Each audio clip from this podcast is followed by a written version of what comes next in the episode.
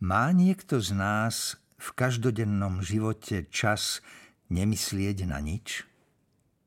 Predstavujem si, že väčšina ľudí povie, nemám na to ani chvíľu. Sme v časovej tiesni, tlačí nás práca a všeličo iné v živote. Moderný život je uponáhľanejší, než bol v minulosti. Celý deň, každúčký deň sa zo všetkých síl usilujeme jednoducho robiť to, čo musíme. Ak sa ponoríme do rutiny, podvedome, ale nevyhnutne opúšťame svoje pravé ja a pravé šťastie. Každý deň vám stačí 10 minút. Pokúste sa urobiť si čas na prázdnotu, na to, aby ste nemysleli na nič. Len sa snažte vyprázdniť si myseľ, a nebyť zaujatý vecami, ktoré vás obklopujú. Urobte si čas na to, aby ste na nič nemysleli. To je prvý krok k vytvoreniu obyčajného života. Keď máme nedostatok času, tento nedostatok zasahuje aj naše srdce. Automaticky hovoríme, som zanepráznený, nemám čas. Pri takomto pocite sa myseľ stáva ešte hektickejšou ale naozaj sme takí zaneprázdnení. Nenútime sa do náhlenia sami? V japončine sa zanepráznenosť zapisuje takými istými znakmi ako stratiť a srdce. Nie sme zaneprázdnení preto, lebo nemáme dosť času. Zaneprázdnení sme preto, lebo nemáme miesto v srdci.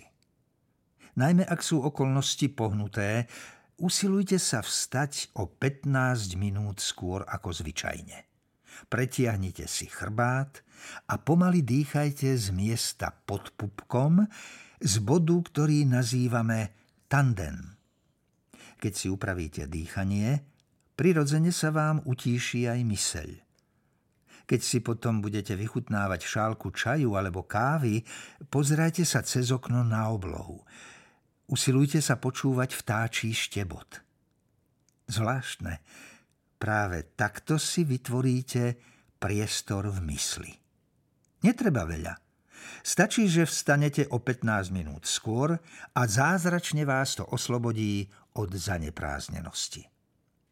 Hovorí sa, že buddhistickí mnísi, ktorí praktizujú zen, majú dlhý život – Prirodzene prispieva k tomu aj stravovanie a dýchové techniky, ale som presvedčený, že pozitívny vplyv duchovne aj fyzicky má správna a pravidelná životospráva. Ja vstávam každé ráno o piatej a čo urobím ako prvé? Vdýchnem do plúc ranný vzduch. Keď kráčam okolo hlavnej chrámovej siene, príjímacej siene a ubytovne pre kňazov a otváram okenice proti dažďu, moje telo zažíva zmeny ročných období. O šiestej vykonávam buddhistický obrad odriekaním posvetného textu a potom sa naraňajkujem. Nasleduje práca určená na daný deň. Rovnaký proces sa opakuje každý deň, ale ani jeden deň nie je rovnaký vôňa ranného vzduchu, chvíľa, keď sa objaví slnečné svetlo, dotyk vánku na líci, sfarbenie oblohy a lístia na stromoch, to všetko sa ustavične mení. Práve ráno je tá chvíľa, keď môžete dôkladne zažívať tieto zmeny. To je dôvod, prečo sa mnísi venujú zazenovej meditácii pred úsvitom, aby fyzicky zažili zmeny v prírode.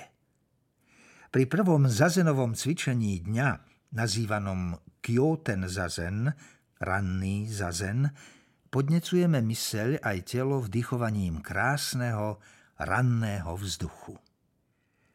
Od sa hovorí, že o domácnosti veľa napovedá pohľad na vstupnú miestnosť, najmä v japonských domoch, kde si pri vstupe vyzúvame topánky. Stav mysle tých, ktorí tam žijú, možno poznať podľa jedného detailu. Podľa toho, či sú topánky úhľadne uložené vedľa seba, alebo sú rozhádzané. V zenovom buddhizme máme porekadlo. Pozorne sa dívajte, čo máte pod nohami. Má doslovný význam, ale zároveň naznačuje, že tí, ktorí nevenujú pozornosť svojim krokom, nemôžu poznať samých seba a vedieť, kam sa uberá ich život. Možno to znie prehnanie, ale taká drobnosť môže naozaj ohromne ovplyvniť spôsob života. Keď prídete domov, vyzujte si topánky a úhľadne ich uložte vedľa seba pri vchodových dverách. Nič viac. Zaberie to iba 3 sekundy. A predsa, kultivovaním tohto zvyku bude všetko vo vašom živote nevysvetliteľne prenikavejšie a usporiadanejšie.